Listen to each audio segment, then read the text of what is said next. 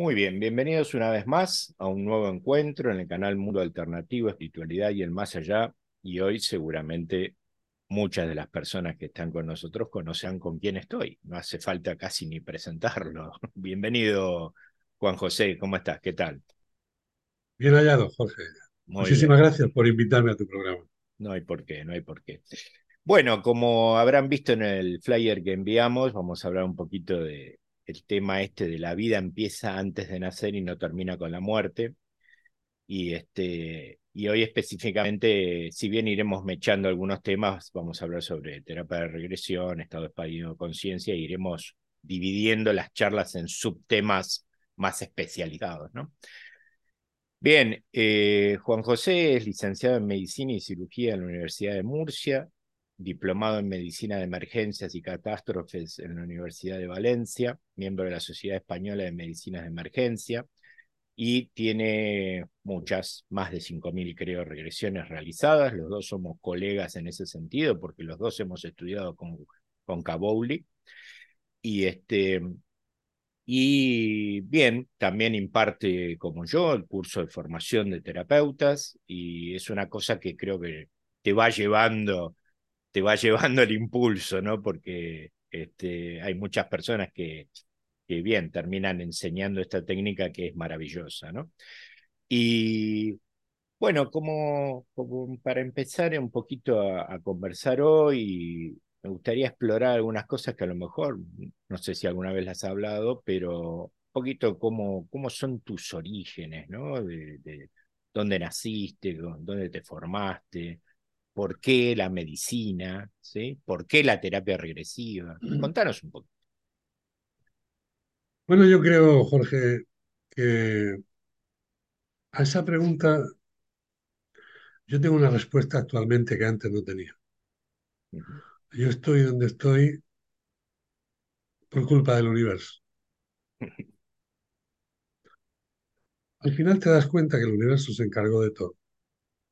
Nací en un pueblo de pescadores, aquí en, el Levante, en el sureste de España, en Cartagena, el pueblo concretamente de Santa Lucía, pueblo de pescadores. O sea que mi abuelo pescador, mi bisabuelo pescador, sus hermanos pescadores, ¿sí? Es de lo que más me, enorgullezco en mi currículo, de mis raíces. ¿sí? Lo demás son cosas adquiridas durante... Claro. En cambio, las raíces son cosas decididas, porque yo decidí nacer. Y decidí nacer donde nací. Y decidí nacer con quien nací. Y eso lo he descubierto después en terapia regresiva. Claro, claro. Y, y como tú sabes, la casualidad, sí, la casualidad no existe, la casualidad no existe, y, nada pasa por casualidad, todo tiene su porqué. Efectivamente, me formé en un colegio religioso, ¿sí? A los hermanos maristas. Eh, allí anduve, terminé en aquellos tiempos míos, en mi época era bachiller elemental y después bachiller superior. Terminé bachiller elemental allí y luego cambié a otro colegio aquí en Cartagena para terminar ya bachiller superior. Posteriormente, pues tuve un, un dilema, ¿no? En el tiempo de espera, cuando ya superé las pruebas preuniversitarias, ¿no? Pues tuve un dilema. El dilema era eh, decidir entre dos cosas. O ser médico, estudiar medicina, o ser marino mercante. Ah, vaya. Porque, la mar estaba en mi sangre. Claro, sí. la tenías ahí. ahí estaba. Bueno, el tiempo, en el tiempo se adelantó la oportunidad de entrar a la Facultad de Medicina y por ese motivo me vi dentro de la Facultad de Medicina. Después estudié la carrera con un paréntesis de siete años entre quinto y sexto, por motivos de un asunto familiar, de un negocio familiar que tuve que atender. Y, y ya pues me vi en el hospital. Entonces yo en el año 86, noviembre del 86, ya estaba en el hospital. Eh, los primeros años hice ginecología, con lo cual el universo me puso a ver nacer. Yo recuerdo que aquello, que parece como una mecánica, ¿no? Entrar niños al mundo es como una mecánica, ¿no? Aparentemente. Pero había, había algo que, que me llamaba la atención cada vez que cogía un bebé entre mis manos. Yo lo miraba, ¿no? Y yo pensaba, no decía nada, ¿no? Porque hay cosas que no puedes decir en voz alta. Pero yo lo miraba y decía, ¿y este se estará enterando de lo que estamos hablando? Bueno, no, no le di más importancia. Cuando llegó la hora de ejercer ya eh, la especialidad de ginecología en la calle, ¿no? Porque en el hospital pues la practiqué durante cuatro años y, y estuve muchas veces operando en quirófano, sí. Pero cuando ya llegó el momento, pues se cruzó la medicina de emergencias. Entonces decidí, y no me preguntes por qué, yo aún no lo sé, mm, pero decidí dedicarme a la emergencia. La emergencia, traducida aquí en España, es sobre todo el, eh, el servicio de urgencias del hospital, el hospital comarcal, aunque yo anduve, ¿no? por la República de San Marino, por la Comunidad Económica Europea, haciendo un curso de emergencias y después la especialidad, haciendo un curso de especialidad como médico de urgencias en Lille, en Francia. ¿sí? Bueno, al final fueron 25 años en el servicio de urgencias y ahí el universo me puso a ver morir. Me había puesto a ver nacer, me puso a ver morir. mm, Y efectivamente, vas viendo morir hasta que de pronto, pues, pasan cosas, porque he visto muchas personas morir. mm. 25 años en un servicio de urgencias de un hospital de referencia, imagínate. ¿Qué te parece? Mm, Bien, así a, a abuela pluma te puedo contar alguno rápido, que es un día eh, teníamos un paciente, digo teníamos porque ya era conocido, porque él tenía un mieloma múltiple, ¿sí? un cáncer de médula. En aquellos tiempos el tratamiento no era como ahora, que hay trasplantes de médula y autotrasplantes y cosas de esas. No, no, entonces era transfusiones de sangre y hasta que aguantara.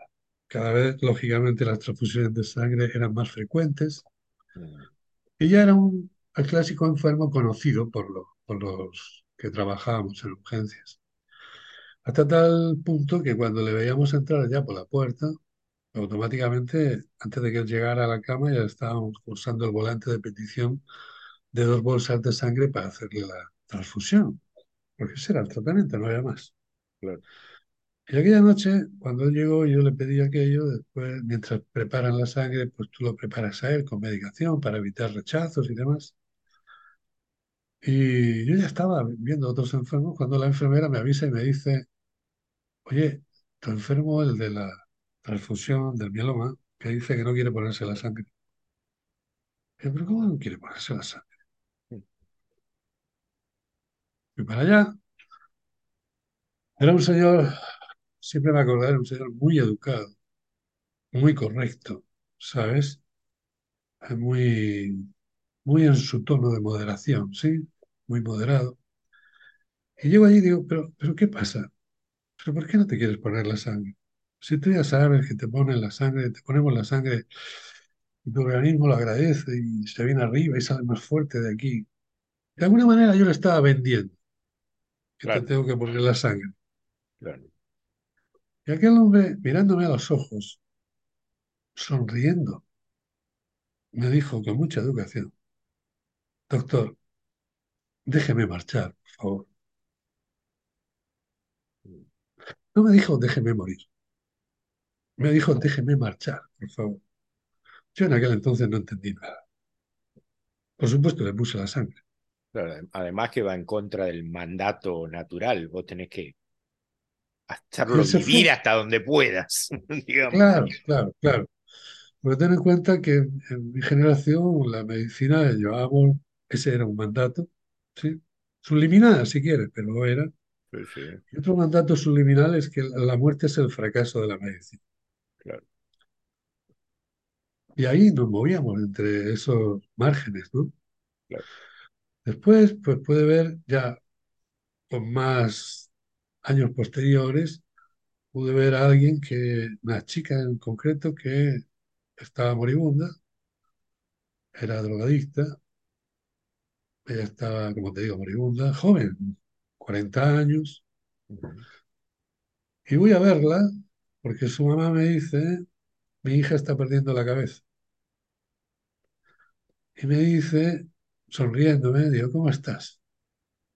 Bueno, ella estaba con hemorragias y todo, o sea, había, o sea, vomitaba sangre y demás, ¿no? Y voy a verla, digo, ¿cómo estás? Dice, estoy muy bien, muy feliz. Digo, así, no me digas. Dice, sí, porque, ¿sabe usted una cosa? Que la muerte no es el final. Digo, pero ¿cómo que no es el final? Dice, no, la muerte no es el final. Yo en realidad no me, voy- no me voy a morir. Digo, pero ¿cómo que no te vas a morir? Te estás muriendo ya.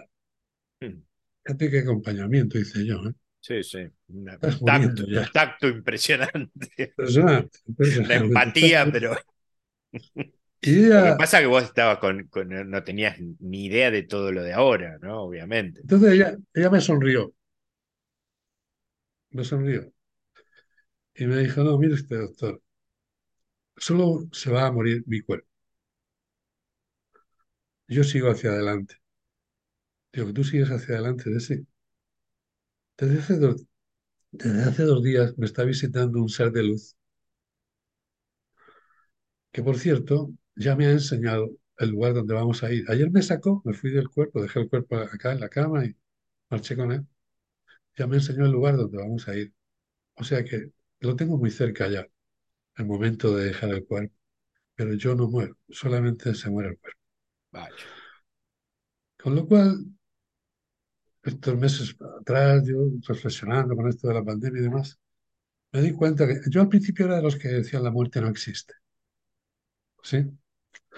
Pero creo que no es correcto.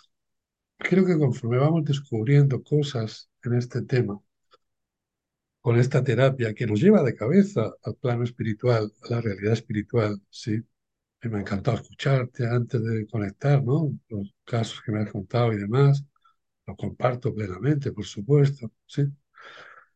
Pues te das cuenta, ¿no? Que nos vamos acercando a la realidad espiritual y bueno, hay algo que tenemos que tener eh, muy presente y mucho cuidado y es el problema semántico que tenemos para llamar a las cosas del alma.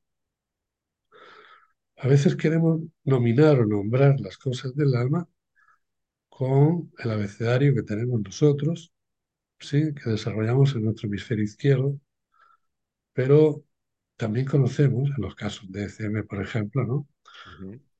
Lo que es el tema de la inefabilidad, que es la dificultad que tiene el hemisferio izquierdo para encontrar las palabras adecuadas para poder definir de una forma lógica, entendible, ¿verdad? Razonada, las experiencias que le transmite la conciencia sin H, o sea, sin S. La conciencia sin S, quiere decir. Sí, eso después la... vamos a, a discriminarlo un poquito con ese y sin Bueno, ese para que las personas entiendan, porque muchos no, no, no saben por qué es con ese y es sin ese y son bueno, dos hay una cosas cosa clara, hay una cosa clara, en el hemisferio izquierdo está el consciente. Y hay una cosa clara, que hay dos protagonistas en el ser humano, el consciente y el alma. ¿eh? Entonces, ¿dónde está el alma? Como tú preguntabas a algún alumno tuyo, ¿no? ¿Dónde está el alma? Pues no se ve. Pero el alma no está en el cerebro, No. para nada. Lo que está en el cerebro, concretamente en el hemisferio izquierdo, es el consciente y lo que está también en el cerebro es la conciencia con ese. Bien, la gran diferencia entre el consciente y el alma, ¿no? Pues el consciente tiene una misión importante con nosotros, la de protegernos. ¿De qué? Pues de todas las experiencias traumáticas que durante la niñez, la preadolescencia, incluso la edad adulta, hayamos tenido. ¿Cómo nos protege? Borrándolas, no, no puede borrarlas. Entonces, ¿qué hace? Pues como tú bien sabes, mi querido Jorge, lo que hace es esconderlas. Claro, En el último rincón, en el último rincón de la despensa, ¿eh? como podríamos decir ahí. Sí, sí, ¿Qué pasa? Porque con eso consigue que no las tengamos presentes en nuestro pensamiento todos los días por el resto del tiempo que estemos encarnados.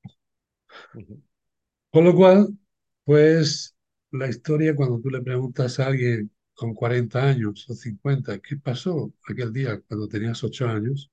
Bueno, no recuerdo bien, no sé si pasó esto, si pasó lo otro, no sé si me tocó, si no me tocó, sí.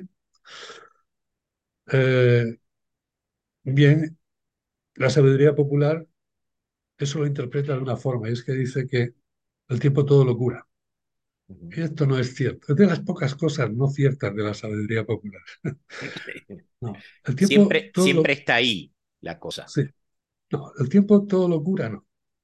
El tiempo todo lo desvirtúa. Claro. Porque con el olvido va descargando la carga emocional. Y ya no recuerdo. ¿sí? Ahora, cuando entras en estado regresivo, como tú bien sabes, pues lo que pasó a los ocho años te lo cuentan el alma de pe a pa. Y él, eh, consciente, entonces se queda pues desbordado. ¡Qué desastre, ¿no? Podrá pensar el consciente. No, no es ningún desastre.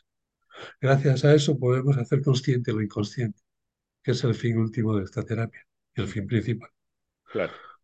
Y ya está, solucionado el tema. Eso por un lado. Y luego el consciente, tú sabes, ¿no? Para el consciente el tiempo-espacio es fundamental para podernos mover.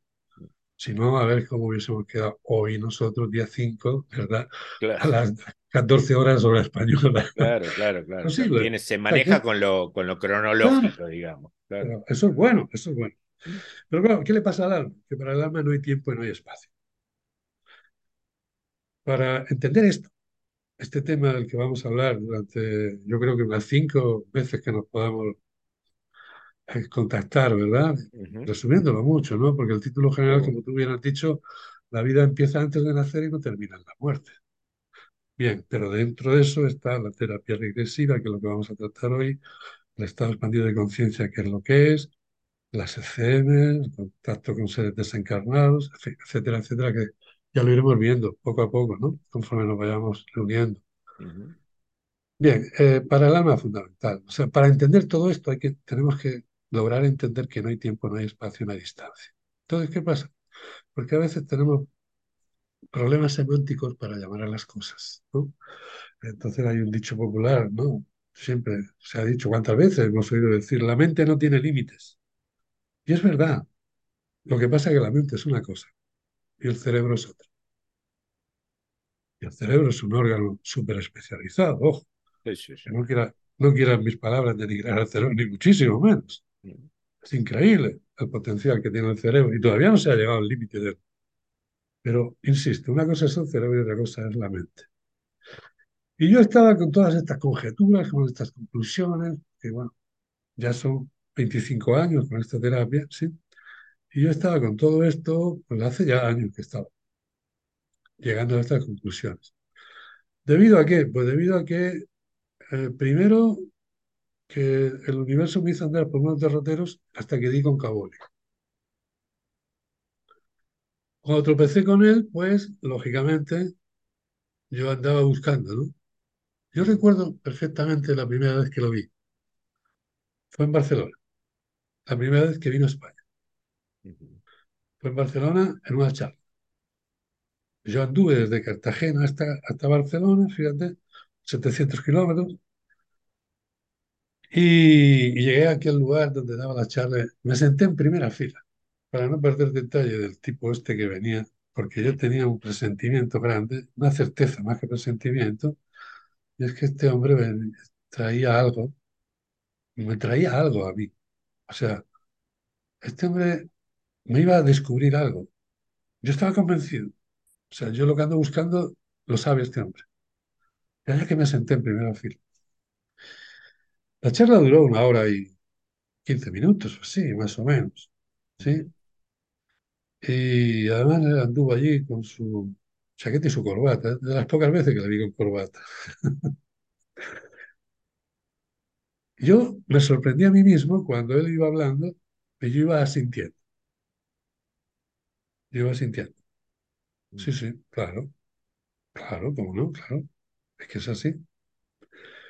Me sorprendí hasta que al terminar me di cuenta. ¿Y sabes de qué me di cuenta? De que él en realidad no me enseñó nada.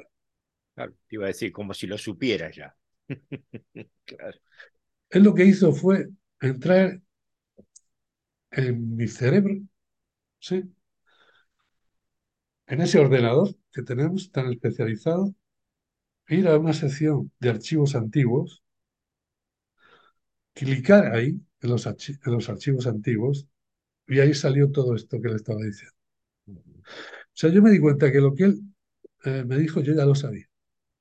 Lo que pasa es, Jorge, que yo no sabía que lo sabía. Claro. ¿Por qué?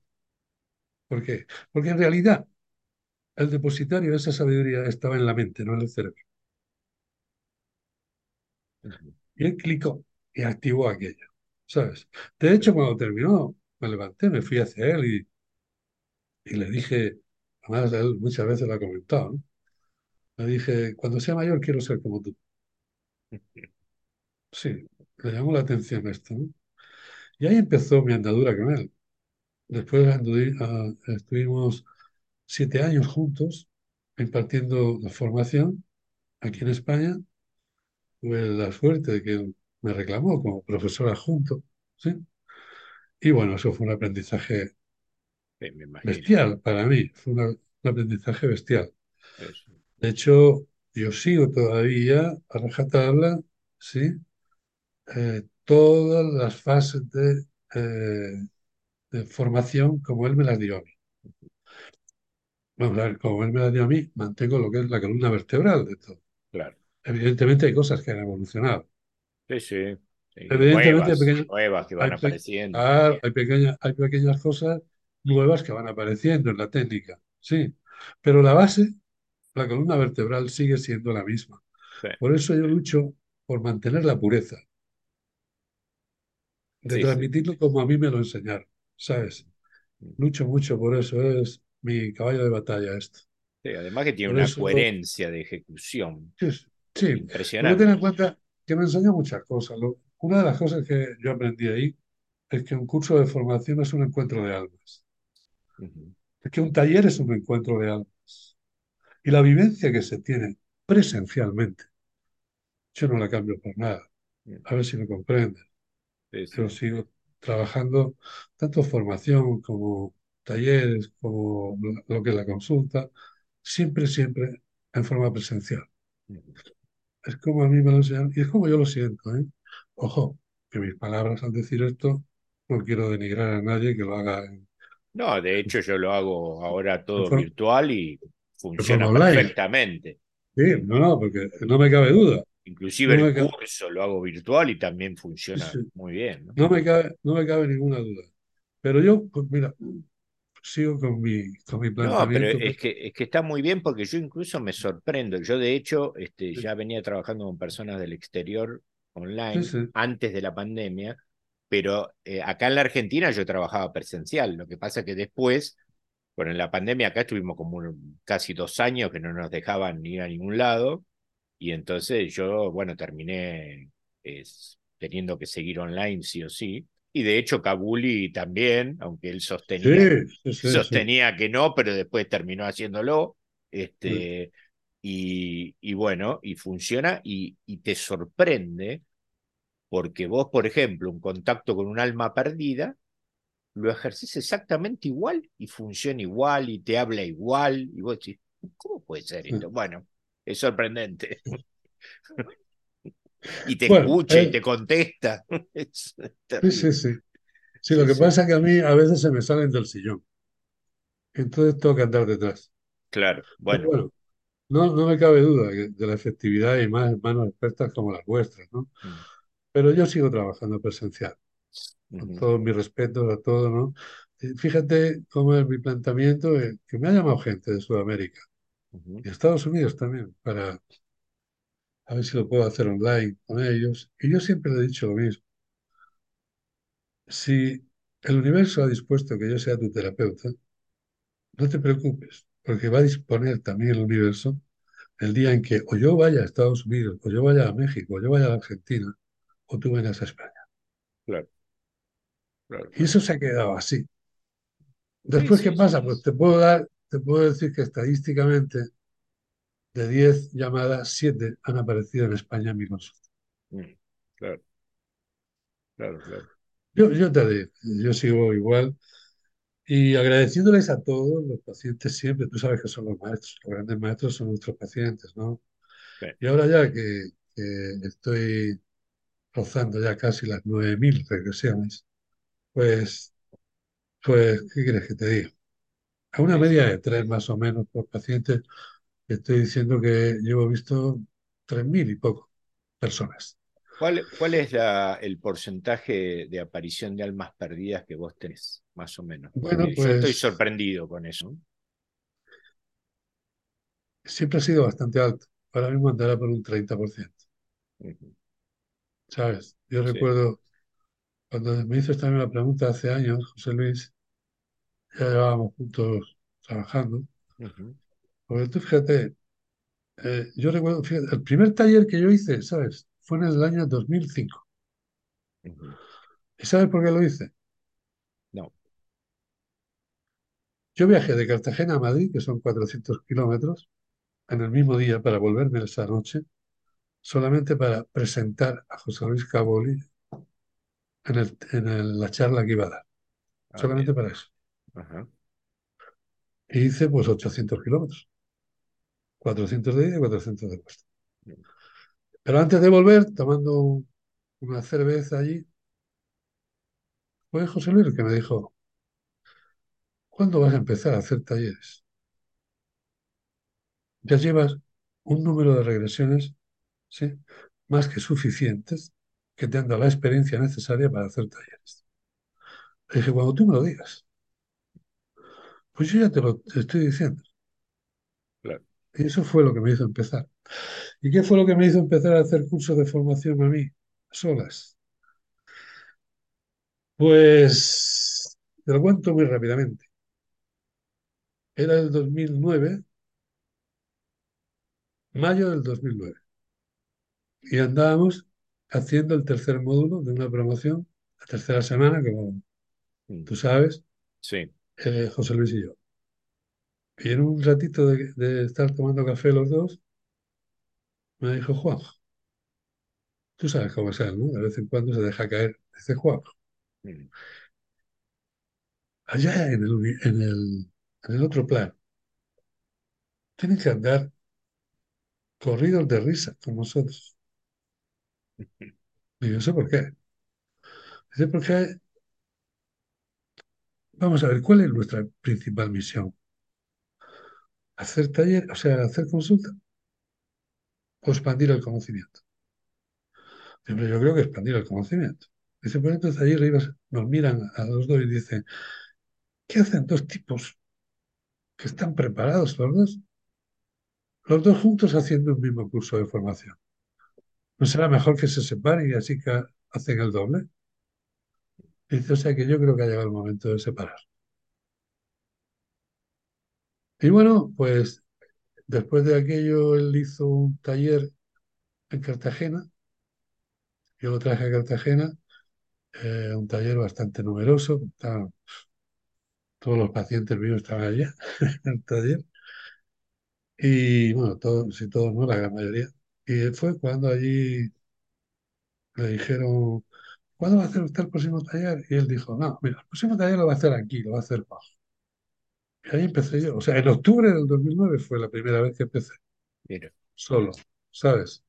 Y Ujú. bueno, esta es la, no sé por qué me fui por aquí contándote esta No, bueno, eh, es que, es que es que mi primer contacto, mi primer contacto contigo lo estoy disfrutando mucho escuchándote y hablando de nuestras cosas. Claro, claro, es que, es que no solo se aprende, como decías antes, de, de los consultantes, sino que eh, de las personas que están en el, como alumnos, digamos, Sí, sí, asistiéndolos y, y- y en la formación, es, es, es impresionante lo que te viene de, de vuelta, ¿no? Porque trabajás con la persona y, y con lo que le pasa ante la técnica, ¿no? Porque yo creo que la técnica te traspasa en un momento, Porque lo que, lo que yo digo del curso es que no es solo para que vos aprendas, digamos, a, a hacer esto con otra persona, porque vos haciendo regresiones y trabajándote, también estás aprendiendo de vos mismo, ¿no? Entonces, este, eso es muy, muy interesante y, bueno, este, y es un curso que es intensivo, ¿no? Es complejo. Sí, eh, pero... no, no, es, no es un cursito para no, no, no, X, ¿no? no. Es lo más grande que tiene el curso y los talleres también, pero sobre todo el curso es que es un encuentro de almas. Mm. Y esto te puedo asegurar que lo he visto infinidad de veces. Sí, es un encuentro de almas. Y, además, en ese, en ese curso están los alumnos que tienen que estar. O sea, parece una frase hecha, ¿no? no tranquilo, aquí están los que tenéis que estar. No, no. Te aseguro que tú lo sabrás también por experiencia. No es ninguna frase hecha. Están los que tienen que estar porque son los que se reencuentran. Y se reconocen, además. Sí, sí. Y esto es maravilloso. Sí, porque además al trabajar entre ellos, este, los distintos roles como, como, digamos, terapeuta, como paciente y como observador, como está planteado el curso. Eh, bien, claro, al principio nosotros hacemos un, contrato de, de, este, que tiene que ver con muchas cosas que se van a poner en juego, ¿no? Porque la persona se va a desnudar adelante tuyo en muchos aspectos, van a aparecer muchas cosas, y vos tenés que tener la conciencia plena de la no crítica, del respeto, de un montón de cosas que son fundamentales, ¿no? porque si no, no se puede trabajar con eso. Este, de hecho, yo tengo un escrito previo antes de empezar que se le entrega en relación a estos ítems, ¿no? Justamente. Este, y, bueno, y, y así conversando un poquito, la pregunta surgió de, la cantidad de almas perdidas y nos fuimos con todo el relato histórico de esto, está bueno, porque no, muchos lo deben saber, esta historia, ¿no? Este, de, hecho, yo no sabía que habías trabajado tan íntimamente con Kabuli en estas tareas, no, no, lo, no lo sabía. Este, Así que está bueno, está bueno compartirlo, ¿no? Em, pero siguiendo un poquito y volviendo un poquito a la línea de la, de la charla primera, este, Claro, la, la, la, técnica en este caso, como tocarla por primer tema, además de las SMs y, demás, la técnica da mucha información, ¿no? Que ilustra el título de la charla esta nuestra, que es La vida empieza antes de nacer y no termina con la muerte, ¿no? Porque claro. Hay tantas cosas que aparecen, ¿no? Que, que el que escucha por primera vez dice, pero ¿cómo? ¿Cómo? ¿Qué? ¿Alguna vez alguien se va cuando era bebé? Sí. ¿Que algunas veces se va al espacio entre vidas antes de encarnar? Sí. Ah, y transita también la muerte en una batalla, me vas a decir. Sí. ¿Pero cómo? Bueno, entonces tenemos información desde varios lugares del tema de la muerte, ¿no? Del proceso. El, proceso de la muerte es lo más atractivo mm. de todo esto para mí, ¿sabes? Como médico. Eh, evidentemente, a mí me habían transmitido, como dije antes, subliminalmente en la Facultad de Medicina, que la muerte es el fracaso de la medicina, pero yo no estaba muy de acuerdo con eso. Pero ante, ante esto que relatan los pacientes, de acuerdo a tu paradigma anterior, sí, sí, sí, ¿cómo es el choque interno tuyo en un principio de todo eso? Bueno, el choque mío es, eh, esto me llegó en un momento que yo ya estaba predispuesto. Ajá que yo ya andaba buscando. Porque te puedo decir por experiencia propia que el moribundo, cuando está a punto de morir o cerca de morir, eh, yo no sé si tiene, si podríamos decir como un sentido, un sexto sentido o un séptimo sentido, no sé qué número de sentido sería. Pero sí tiene una cualidad y es que te mira y sabes si tú eres el interlocutor válido. Es decir, sabes si tú eres la persona a la que le puede contar lo que está viendo y sintiendo. Porque si no lo eres, no te va a decir nada. Porque aunque sea horas antes de su muerte, no quiere que quede aquí escrito que al final perdió la cabeza antes de morir. Porque el ser humano, la dignidad ante todo, ¿sabes? Claro, claro. Lo que pasa es que en, realidad es cuando se choca, o sea, creo que por ahí lo puede detectar porque eh, a la persona con la que puede hablar, digamos, porque el que viene con el paradigma duro de, la, de la, cuestión se lo ve, se lo ve porque incluso muchas veces este, a mí me ha pasado de, en ciertas ocasiones de, de, de que, por ejemplo, este, escuchar que, no sé, a mi tía o a cualquier persona que ha transitado el proceso de morir cerca mío, este, se, le, se le dé el, el dictamen de muerte así como si le dijera vamos a tomar un helado, ¿no? Este, claro, y, y sin, sin medir en lo absoluto lo que pasa en el psiquismo con esa persona, ¿no? Este, yo me acuerdo cuando empecé a ir al cardiólogo porque tenía un poco de presión alta, lo primero que le dije al hombre, porque conozco cómo son, le dije, mire, yo tengo una personalidad obsesiva, ¿sabe cómo funcionan? Y entonces me dice, "Mm, sí, creo que sí. Bueno, entonces ojo con lo que me dice, porque se empieza a replicar en mi cabeza a una velocidad, entonces mida lo que me dice. No me diga, mire, su corazón está grande porque entonces usted haga sus evaluaciones y dígame qué tengo que tomar, pero no me dé mucha ilustración sobre el tema.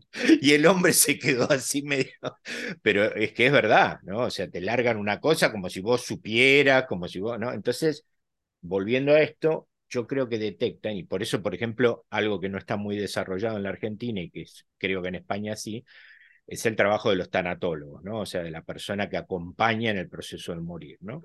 Este, que, que, Bueno, el- el- lo- aquí hay muchas unidades de paliativos, claro, sí, paliativo.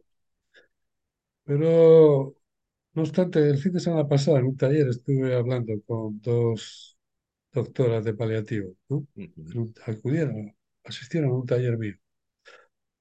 Y bueno, lo cierto es que está muy bien enfocado, sí, pero a veces creo que un poco de más hacia los familiares, ¿no?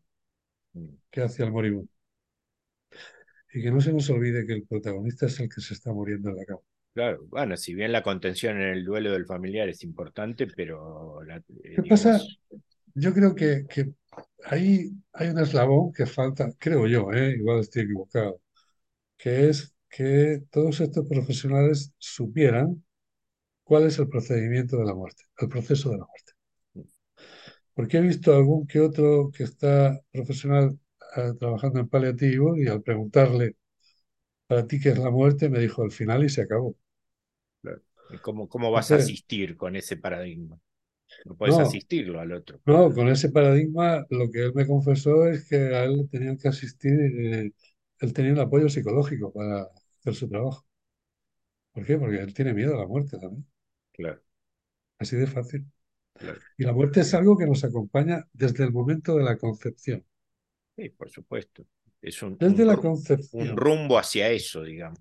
No, la, es, la, un- es nuestro, es nuestra compañera de camino. claro, la, y la Y única andamos, certeza que tenemos sí, real. y andamos, andamos toda la vida sin quererla mirar. Y cuando nacemos, al otro lado se nos pone el otro acompañante de camino, que es el miedo. ¿A qué tenemos miedo? A todo lo que no conocemos. claro, ¿Cómo se trata el miedo de forma efectiva? Con el conocimiento. Tú adquieres el conocimiento, desaparece el miedo. Y la muerte no iba a ser una excepción. Tengo miedo a la muerte porque no sé en qué consiste. claro. Lo que pasa es que el conocimiento que lo, lo, digamos, lo desarrolla la ciencia tiene, tiene, tendría que partir de la evidencia, digamos, ¿no? Pero no le, no le dan bolilla a la evidencia muchas veces, ¿no? No, Bueno, no. pero yo no entiendo por qué no le dan bolilla, Claro, 400 millones de casos de SM. Y a ver, que no te Bueno, alcanza con eso. vamos a ver. Eh, el tema está, no es que no le den bolilla, es que la evidencia a lo largo de la historia siempre ha ido precediendo a la ciencia. Hmm, Siempre es siempre. La ciencia podría estar más desarrollada de lo que está, sí. ¿Quién evitó que esto pasara? La influen- las influencias políticas en una época concreta y las influencias religiosas en otra época muy concreta. hmm, Entonces la ciencia se pasa la vida observando la evidencia, cuando la observa, porque hay veces que ni la mira. claro, Pero cuando la evidencia es rotunda, ¿sí? es indiscutible, lo que no sería ético es darle la espalda a la evidencia. Y yo gracias a esta terapia lo que he encontrado es mucha evidencia de muchas cosas. Aquí en esta terapia que hablábamos, que hoy dedicábamos la charla a esto, ¿no? Terapia regresiva. Mm. Eh, no sé si tú sabes que aquí en España está prohibida la terapia regresiva. Ah, no, sabía. ¿Y cómo es eso? Bueno, porque hace tres años o cuatro quizá, el gobierno español sacó una lista interminable de terapias que nomina alternativas, cuando yo creo que lo correcto es nominarlas complementarias, Mm, porque ninguna tiene la verdad absoluta. Claro, Y la medicina alopática o la nuestra, la tradicional, tampoco tiene la verdad absoluta. Entonces, como cada una tiene su verdad, ¿sí? Yo creo que complementaria sería lo mejor. Bien, está prohibida la terapia regresiva aquí en España. O sea, tú no puedes ponerte tu consulta eh, terapia regresiva. El término está prohibido. Pero en cambio, en la licenciatura de, o en el grado de psicología, sí existe la psicología transpersonal, ¿verdad que sí? Sí, claro, ¿Y qué es psicología transpersonal? Pues lo que nosotros llamamos terapia regresiva. exactamente lo mismo. ¿Quién le puso? ¿Quién le puso el nombre? ¿Quién le puso ese nombre de psicología transpersonal? Pues el profesor Stanislav Grof en 1960 cuando la vio pasar. Mm, Y de casualidad, entre comillas, porque tú y yo sabemos que la casualidad no existe, él la vio pasar. Y al verla pasar como catedrático que es, sí, de, de psiquiatría, le puso un nombre. ujú, Pero hay, hay personas que creen que, que la descubrió Grof, ¿no? Que, ah, tú decías antes, con mucha razón, cuando antes del, de la- del directo este, ¿no? O de la grabación esta, mm, que hay que remontarse en la historia de la terapia regresiva a Sócrates, Platón, Aristóteles y Pitágoras. Pues hay que remontarse un poco más todavía. Hay que remontarse a la religión mitrense. Los mitrenses, que eran casi mil años anteriores a, a Sócrates, ¿sí? ya decían que solamente se muere el cuerpo, pero seguimos vivos. Ya decían que sobrevivimos a la muerte. Por eso lo correcto ahora, semánticamente hablando, sería decir la muerte no existe. Yo creo que no. Y yo soy de los que lo dijo al principio. Sí, sí, Yo creo que es más exacto decir la muerte sí existe. Lo que pasa es que no es el final. Porque hay una parte del binomio cuerpo-alma que se queda ahí, que es el cuerpo. Porque los dolientes, las personas que se quedan aquí que han perdido, como tú bien decías antes, a un ser querido, a un hijo, a un marido, a una mujer, eh, nada más se produce la pérdida, entran en lo que es la ausencia material. claro, Por ejemplo, la primera fase de, de- de- de una persona que sufre la, la- la experiencia de perder a un ser querido, bueno, y si te digo un hijo, ya para qué, allá, allá vuelan todo, ¿no? sí, La claro. primera es la negación, la primera es la negación, no puede ser, no puede ser que estaba muerto. La segunda, ¿qué es? La segunda es la fase del por qué. ¿Por qué Mm, no fue antes al médico? Si es un hijo, ¿por qué no lo llevé antes al médico? ¿Por qué le permití ir a esa excursión? ¿Por qué le permití hacer ese viaje? Esa, esa es la, la segunda fase. Y ahí está el dolor, está la culpa, está todo ahí, en esa fase de, del porqué. Y luego está la fase de la tristeza. La fase de la tristeza es la ausencia material. O sea, no está, Que no es a lo que, eh, que es a lo que no, estamos acostumbrados en la habitualidad. claro, no lo puedo, no lo puedo abrazar, no lo puedo tocar. Y a partir de ahí es cuando empieza la fase de búsqueda. Entonces me decía yo, ¿por qué? Me decía que, ¿por qué yo estaba en este camino, no? Bueno, yo no tuve que pagar un precio muy alto, pero muchas personas tienen que pagar un precio alto. Esos padres que después de la fase del por qué, por fin están en la fase de búsqueda y lo único que les interesa es saber dónde está mi hijo. Después de esto hay algo más. Y esto no se lo habían planteado nunca. Ha tenido que ser a raíz de la muerte del hijo, del fallecimiento. ¿Qué pasa? Pues que eso es un precio muy alto. Yo no, a mí el universo puso delante de mí, ¿verdad?, al mensajero que me daba crédito, que fue el que me abrió la primera puerta. Un señor que me daba muchísimo crédito a mí, que me paró por la calle un día de Navidad, iba en compañía de mi esposa al centro de la ciudad, y me paró y yo lo vi que venía con un libro en la mano izquierda. Pero claro, es un empresario de éxito. Yo no pensaba que estos temas a un empresario de éxito le pudieran interesar. Yo pensaba que a ellos les interesaban sus finanzas, nada más. Y de pronto se me queda mirando después de felicitar la fiesta y me dice, oye tú, tú que eres médico, tú sabes que la muerte no es el final. La muerte no existe. ¿Qué dice? Yo me quedé. Yo no sabía si moverme a un lado o moverme a otro. No sabía qué hacer. Y él me insistió. Cuando vio mi turbación, él me insistió. Por segunda vez la pregunta. Y cuando mi turbación aumentó, agarró el libro, me lo dio y dice, toma, este libro es para ti. Tú fíjate la cantidad de calles por las que tú puedes acudir al centro de mi ciudad. Y a lo largo de un día, la cantidad de horas y minutos que tienes para hacerlo. Pues fui en el momento exacto, en la hora exacta, en el minuto exacto, y por la entrada por la que él salía. ¿Sí? Bueno, tiempo después, porque somos grandísimos amigos, tiempo después me dijo, yo sabía que tenía que entregar este libro a alguien, pero no sabía al salir de mi casa a quién. Y decir, cuando te vi, supe perfectamente que el ¿Qué libro, libro? era para ti. ¿Qué libro era? Pues era un libro en el que se hablaba de hacer eh, terapia regresiva, ¿sí? Desde el vientre materno hasta el momento actual, pero que aseguraba que las vidas pasadas no existen. Ah, mira. Ese fue el primer conocimiento que yo tuve. Ahí empecé y de todo ya fue muy, muy de seguido, ¿no? Porque eso fue el año 97, ¿sí?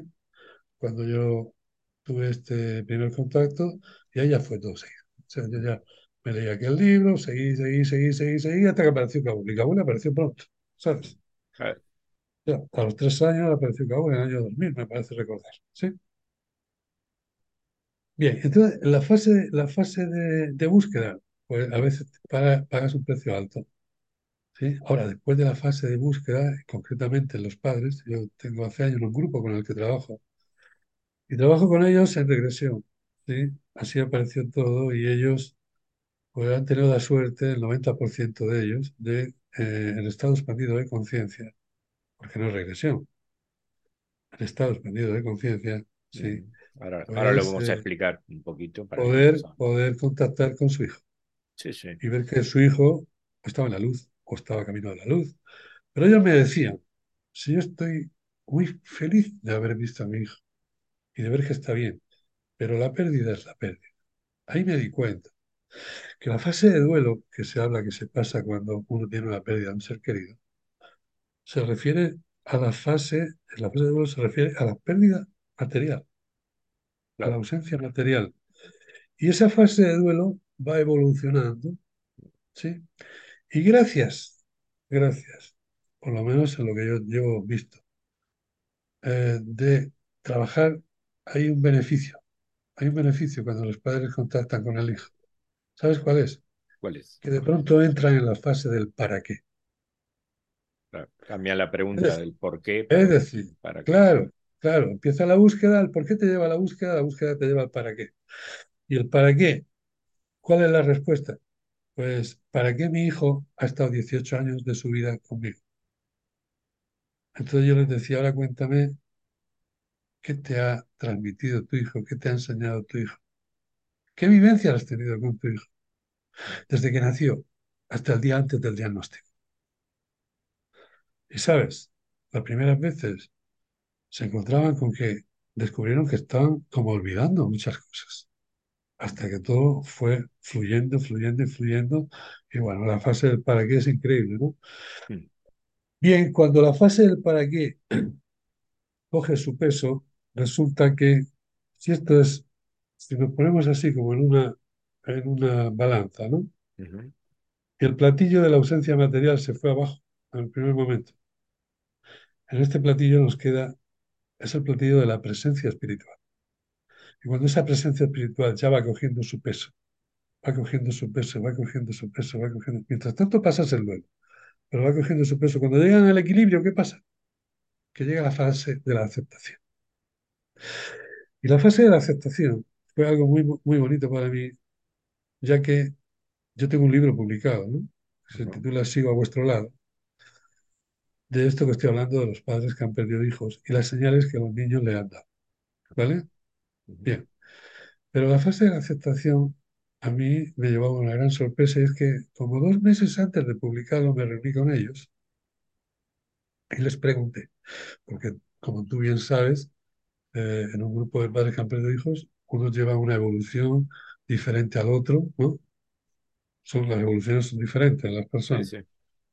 Bueno, pero ah, ya te estoy hablando de algunos que habían transcurrido ya 12 años, 10, 12 años, Ujú, y eso estaba mucho más evolucionado, mucho más evolucionados. Y la última vez que nos habíamos reunido, ¿sabes? Habíamos hablado de que el dolor es para siempre. Ellos me decían a mí, el dolor es para siempre. Dice, con el tiempo, sí, se va siendo más liviano, ¿no? Se va aflojando un poco, pero es para siempre. De forma diferente, pero es para siempre. Pero cuando me reuní con ellos, les dije, bueno, entonces la conclusión a la que yo cierro el libro es que el dolor es para siempre. ¿Y cuál fue mi sorpresa? Que me dijeron, no, ya no hay dolor. Pero ¿cómo que no hay dolor? ¿Cómo me estás diciendo que no hay dolor? Y dice, es muy fácil. Me dijo uno de ellos que había perdido una niña. Él había perdido a su mujer y después a su hija pequeña por enfermedades cancerosas, o sea, por cáncer la, la mujer y a los seis años la, la hija pequeña. Y dice, pues muy fácil. ¿Cómo quiere mi hija que yo me sienta aquí durante el tiempo que me queda de encarnación? ¿Con dolor o con felicidad? Dice, pues mi hija quiere que sea feliz. Dice, ¿sabes por qué? ¿Cómo quiero yo que mi hija se sienta, aunque esté en la luz, con dolor o con felicidad? Hombre, pues con felicidad, ¿no? Dice, sí, pero es que el tema es que mi hija siente lo que yo siento. claro. Y esto es importante. Sí, Esto que sí, la gente no lo sabe. Pero el doliente, sienta lo que sientas, la- se lo hace sentir a la, a la persona que se ha ido. Sea tu hijo, sea tu marido, sea quien sea. Entonces, ¿está en la luz? Pues puede ser que esté en la luz, por supuesto, pero si está en la luz y encima siente tu felicidad, mejor que no que esté en la luz sintiendo tu dolor. sí, sí, sí. ¿Me, me- Sí, comprendes, no? de hecho, de hecho hay un montón de, de bibliografía con esto. Yo me estaba acordando mientras que hablabas del libro de JJ Benítez, de Estoy bien, este, que, que, bueno, hay muchos relatos de, de apariciones de desencarnados que lo primero que le dicen es, ya está, estoy bien, deja de sufrir, deja de... Pero Claro, claro, eh, hablábamos fuera de, de la entrevista de esto que yo te proponía, de que creo que vos también lo pensás así, o por lo menos similar, eh, de que hay implantes de diseño limitativos en la encarnación, ¿no? psicológicos, que hacen que, bueno, hay ciertas cosas que uno no comprenda, no las pueda tramitar fácilmente. Y entonces una de ellas es esta, ¿no? Porque la, la conciencia habitual está acostumbrada a que, bueno, si yo, esto es un celular porque lo veo, lo toco, lo mido, lo peso, si no, no existe. ¿tá? Claro, y mi hijo no está. Entonces, o sea, no lo puede comprender el diseño de uno, ¿no? Hasta que claro, se va evolucionando en este aspecto que es difícil, porque yo claro, sé, y esto lo hemos tratado muchas veces, Sí. ¿no? Una madre que está escuchando esto ahora, este video, te dice, sí, claro, desde la teoría usted, usted es facilísimo, pero no, no, no, no estamos hablando desde la teoría. Estamos No estamos hablando, hablando de teoría. Claro, no estamos hablando de teoría. claro, Estamos hablando de evidencia. claro, claro. de evidencia que nos muestran otros padres que como ellos han perdido hijos. Uh -huh, y, oye, y dicho esto, te voy a decir una cosa, ¿eh? y es la siguiente. Lo poquito que yo sé sobre padres que han perdido hijos, se lo debo a ellos, que me lo han enseñado. claro, Porque yo te digo una cosa, aunque para mí hace tiempo ya que la muerte eh, no es el final, ¿verdad? Y es una cosa en la que ya no creo, porque a estas alturas ya lo sé, no necesito creer. claro. Sí, Aún así, yo te digo que no soy la persona eh, debidamente capacitada ni cualificada para darle ni un solo consejo a un padre o a una madre que hayan perdido un hijo. Mm, ¿Sabes por qué? Porque yo no he perdido ninguno. Claro, Y básicamente si no has eso. perdido un hijo, si no has perdido un hijo, tú puedes saber todo lo que tú quieras, mm. pero no sabes lo que es perder. Sí, sí. Bueno, Porque desde mi óptica humana, yo miro la situación esta que estamos hablando y yo te digo al día de hoy que desde mi óptica humana, para mí es contra natura mm, que se marche un hijo antes que un padre o que una madre. Desde mi óptica espiritual, te digo que no termino de entender el porqué, pero sí acepto el hecho de que se tenga que ir. Porque seguramente, y poco me tengo que equivocar, es un ser más evolucionado que su papá y que su mamá. Y que ha venido con una misión muy específica. Y una vez realizada, se tiene que marchar. claro, claro. Esta es la- las dos versiones, de- desde la óptica material y la óptica espiritual. Sí, sí, sí. Pero bueno, volviendo al tema que nos ocupa hoy, mi querido Jorge, que era la terapia regresiva. Ya hemos dicho que psicología transpersonal, ¿no? Yo la terapia regresiva, fíjate una cosa, la definiría como una necesidad. Si tú, tú sabes que te rompes un hueso y, y si tú vienes a mi consulta que acabas de romperte la pierna, yo no te voy a decir, Jorge, acuéstate aquí que te vamos a hacer regresión, ¿no? Te voy a decir, "Oye, mira, eh, voy a llamar a una ambulancia y te voy a mandar al hospital y que te vea un traumatólogo, porque tú necesitas un traumatólogo, claro, un especialista del hueso, ¿no? Pues esto es igual, ¿no? Por eso digo que es una necesidad, una, una necesidad que surge como consecuencia de que el ser humano, de forma espontánea, es capaz de estar en estado expandido de conciencia al contactar con una emoción, con una sensación o con un síntoma cuyo origen desconoce. Y esto es la terapia regresiva. Ahora bien, ¿esto qué quiere decir? Que cuando un ser humano está en regresión es que está en estado expandido de conciencia. Sí, por supuesto. Siempre que está en regresión, está en estado expandido de conciencia. Ahora bien, siempre que un ser humano está en estado, eh, eh, en estado expandido de conciencia, ¿está en regresión? No, puede estar en regresión, pero también puede estar pintando un cuadro, o también puede estar escribiendo un libro, o también puede estar en meditación, Claro, o también puede venir contándote una experiencia cercana a la muerte porque la vivió, porque estaba en estado expandido de conciencia, sin ese, conciencia. También está en, estado expandido de conciencia en el periodo perimorte. ¿eh? en los días, horas alrededor que que anteceden al momento de la muerte. Y en el estado expandido de conciencia tenemos la gran suerte de que esa capacidad nos permite contactar con seres que ya han hecho el tránsito. Eso es el estado expandido de conciencia, que básicamente, ¿qué nos permite hacer? Pues nos permite ser capaces de estar en dos presentes de forma simultánea, en el que ahora estoy y en el presente de la experiencia donde está el origen de lo que ahora me está pasando y que no sé por dónde claro, viene. claro. Y eso es lo que más asombra al consultante, porque me dice, pero, cuan- este, por ejemplo, en el caso de alma perdida que hablábamos hoy, ¿no? Cuando toma la voz, el alma perdida de, utiliza la, Sí, la boca, ¿no? Dice, yo, yo siempre le, le digo, bueno, vos vos correte a un lado, como si fueras un espectador, y deja que sí, prestarle tus cuerdas vocales, tu garganta. Y es que yo, después yo hago, en el sistema que tengo, le he agregado, bueno, o lo hago aparte al mes la post-regresión, donde se evalúa, se, explica cosas, se ve la remisión sintomática, ¿no? Y entonces este, eh, me dice, a mí lo que me asombraba, la persona, es, es esto que ha, hablaba, pero yo no hablaba. Yo, yo veía, o yo veía la escena, ¿no? Pero pero era otro fragmento mío que estaba en esa batalla, ¿no? Era, o sea, y e- es, esa dicotomía que se produce los asombra, ¿no? Porque dicen, pero ¿y cómo yo normalmente no puedo? ¿Qué me hiciste vos para que yo pueda hacer esto? Nada, nada. Me senté acá y, Ya y, está. y listo, y empezó la regresión, pero ¿y, pero ¿y cómo solo yo no lo pude hacer? Bueno, está bien. Eh, no, el, utilizando el traumatólogo, eh, solo no te vas a poder poner el yeso porque no podés, necesitas de alguien. Bueno, claro, eh, en este caso lo mismo, alguien que te asiste y que sabe la técnica, porque vos podés hacer a lo mejor un día una regresión espontánea. Sí, pero te, estás, te están ahorcando o te están lo, lo que sea, ¿sí? ¿Y qué haces con eso? Yo sé que con solo empezar a re recordarlo, empieza el proceso de sanación.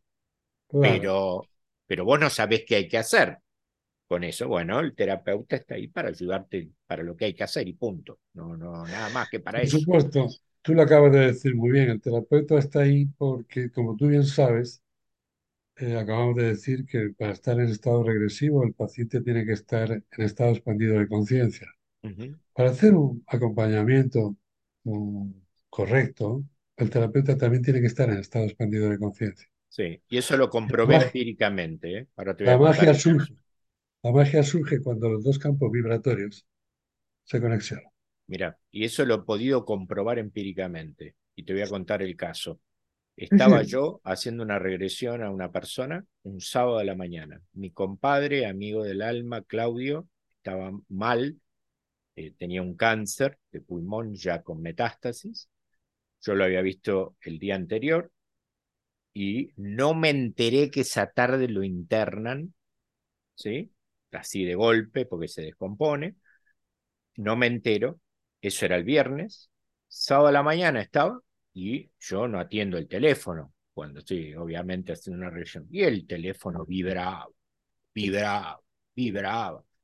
Y mi consultante estaba en un barco atado en la bodega y estaba reviviendo todo eso. Entonces, en un momento dado dije, acá pasa algo, pero no pensando en Claudio. Digo, no puede ser que no pare de sonar. Este... Vibraba, lo tenía en vibrador. Digo, no puede ser, algo pasa. Entonces, en un momento que él estaba ahí tratando de ver, pero estaba en esta situación muy metido, prendo el teléfono, miro así y la esposa de Claudio que me dice, Claudio falleció. Mi amigo del alma. Y yo me desmoroné en ese momento, te lo juro. Dije, ¡Ah! ¿cómo es esto? Y con todo lo que yo pueda saber o no saber, yo me desmoroné. Al instante el consultante me dice, ay, Jorge, no sé qué pasa, no veo más nada.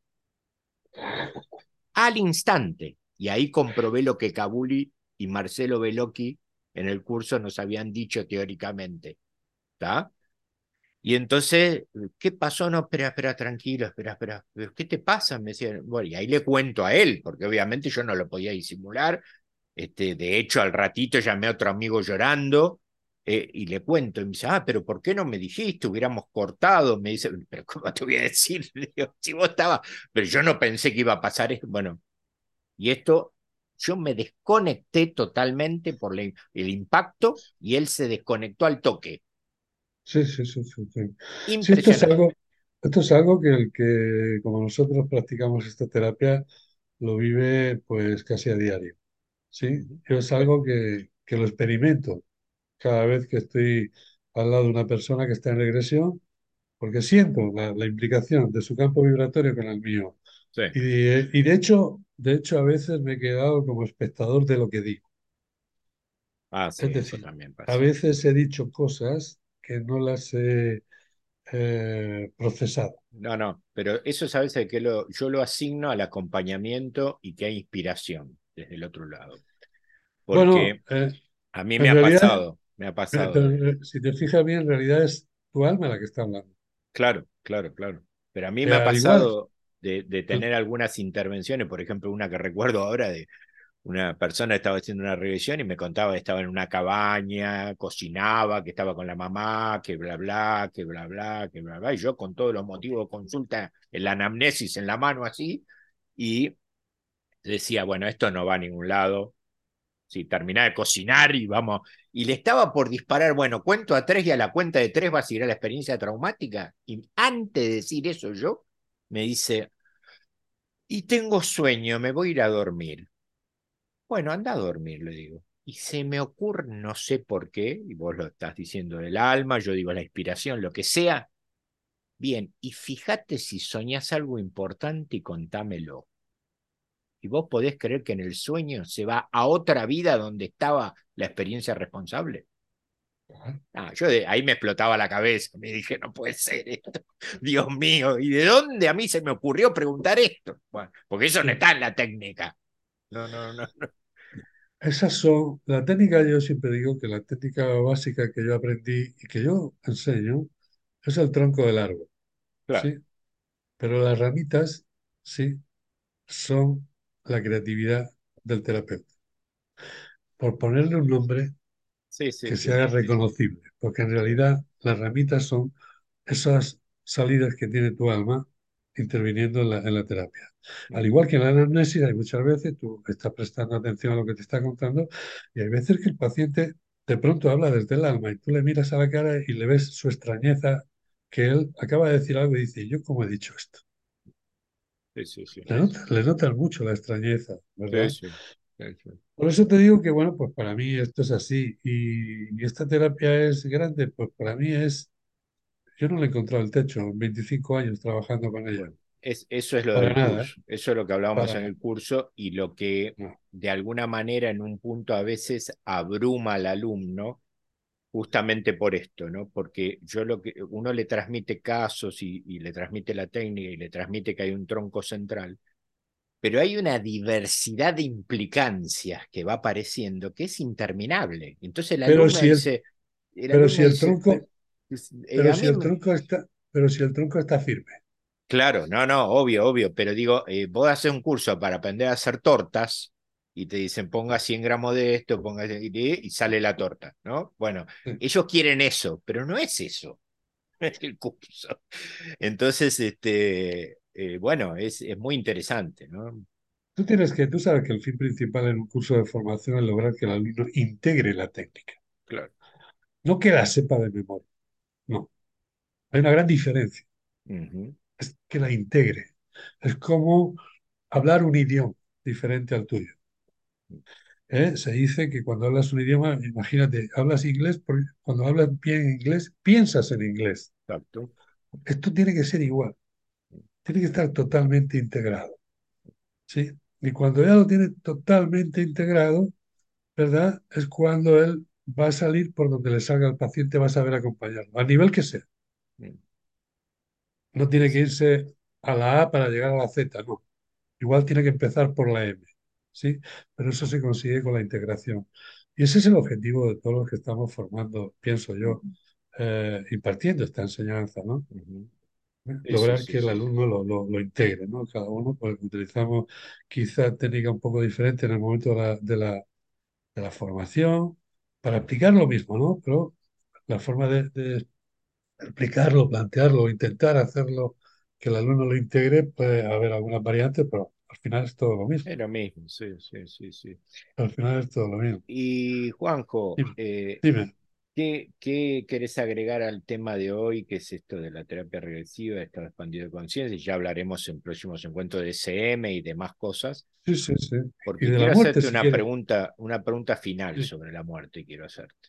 O no sé si final, pero que se me ocurrió ahora, ¿no? Y, Bueno, pues eh, mira, yo creo que lo que no se nos puede pasar hoy, que es el, el espacio de la terapia regresiva, es, después de lo que estamos hablando, que tampoco me pro- profundizó mucho, pero bueno, no.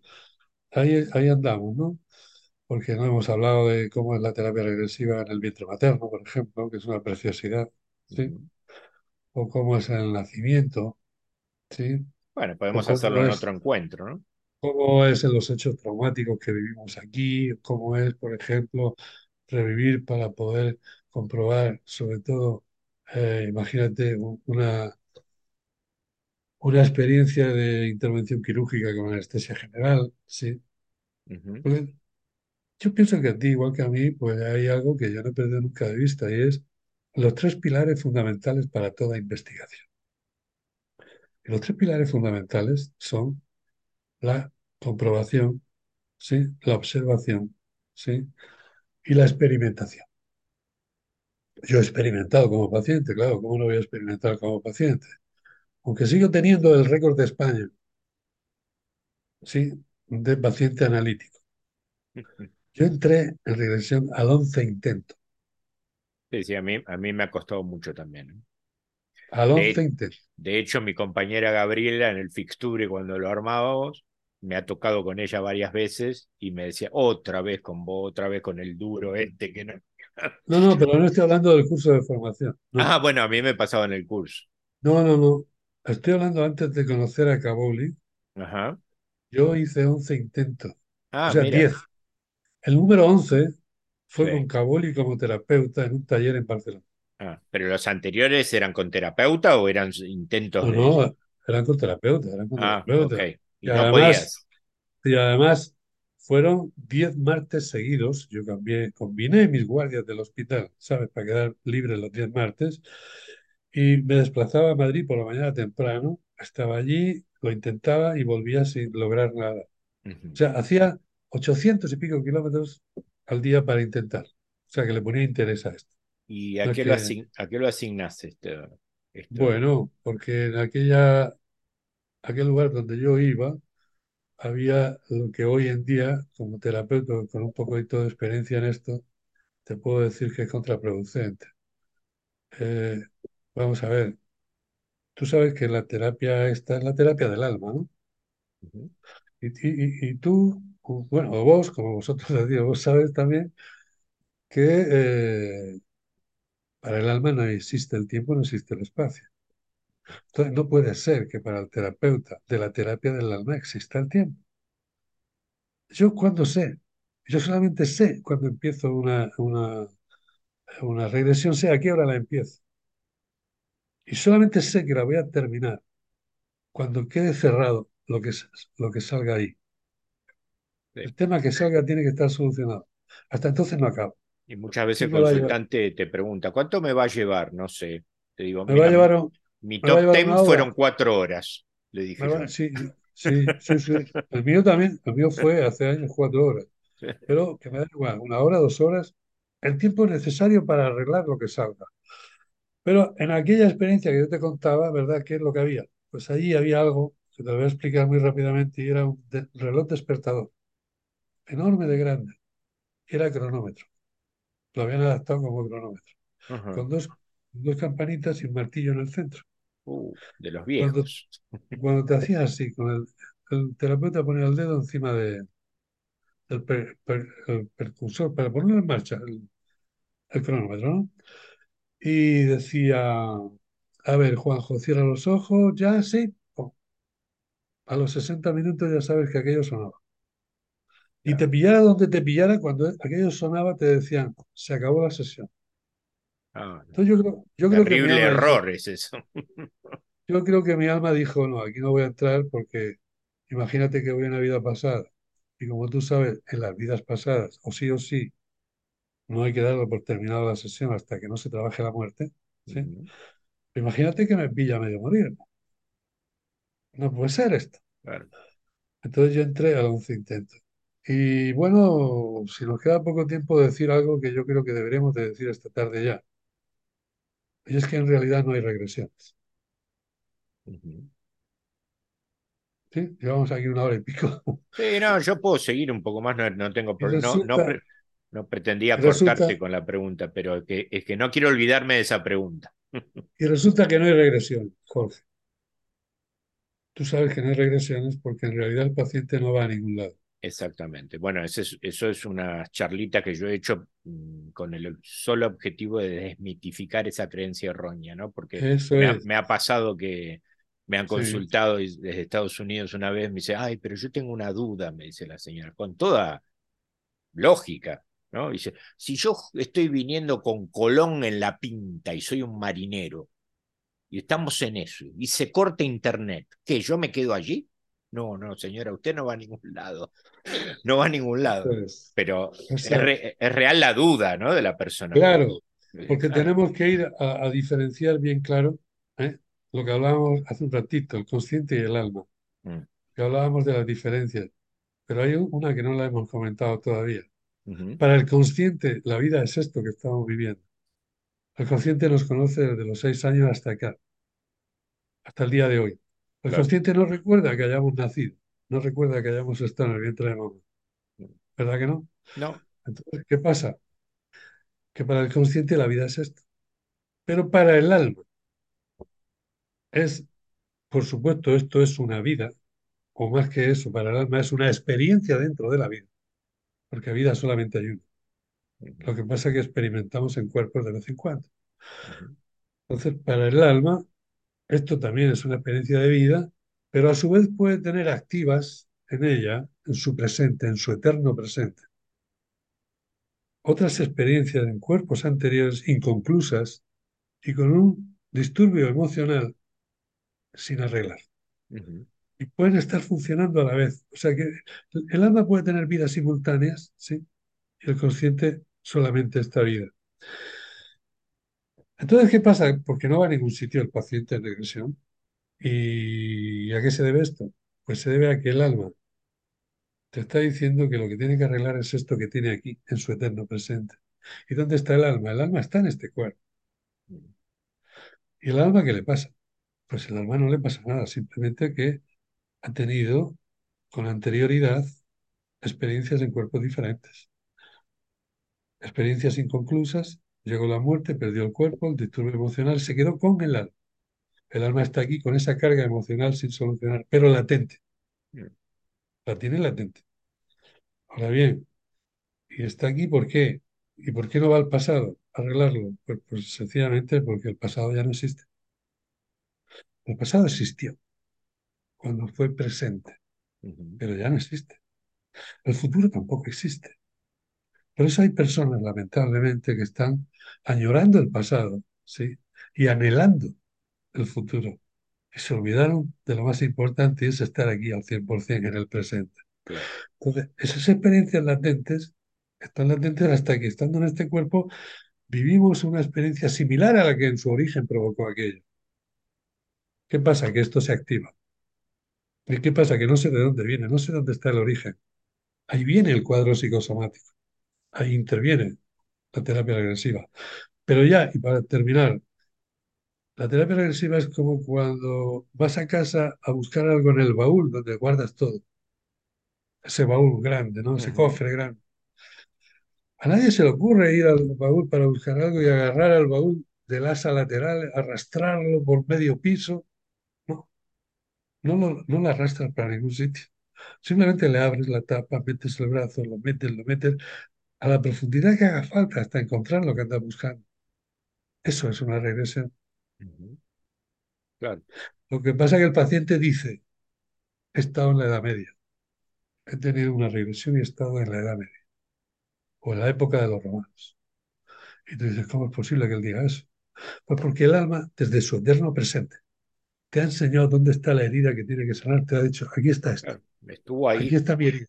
Ese. Pero claro, como necesitamos que el paciente esté consciente para hacer consciente lo inconsciente, desde su consciente observa el decorado, observa dónde se produce aquello y con su cultura dice, esto es la época de los romanos.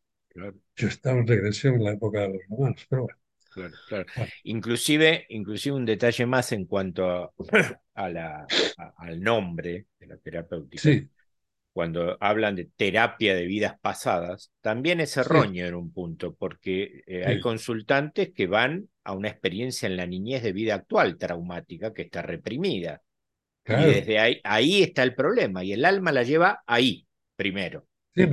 Y El entonces, alma bueno, siempre te lleva, el alma siempre lleva al paciente a la, a, a la experiencia que tiene que trabajar en primer lugar. claro, Siempre, claro, siempre, siempre, siempre.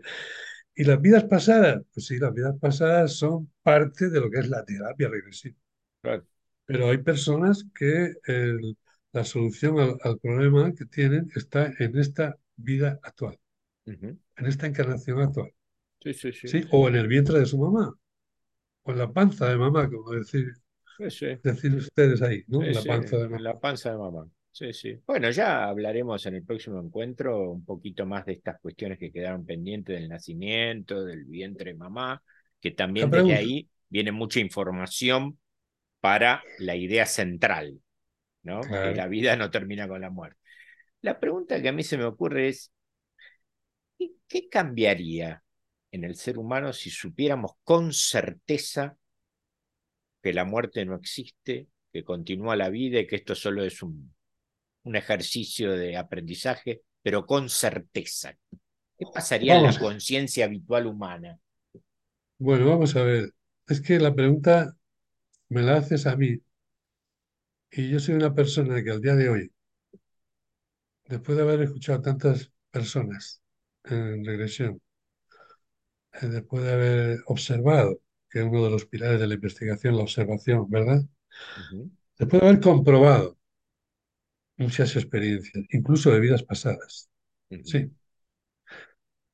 pues como te dije antes, creo que te lo dije, yo ya no creo que, aunque la muerte existe, no es el final. Yo no creo que la muerte no es el final. Yo ya no lo creo porque ya lo sé.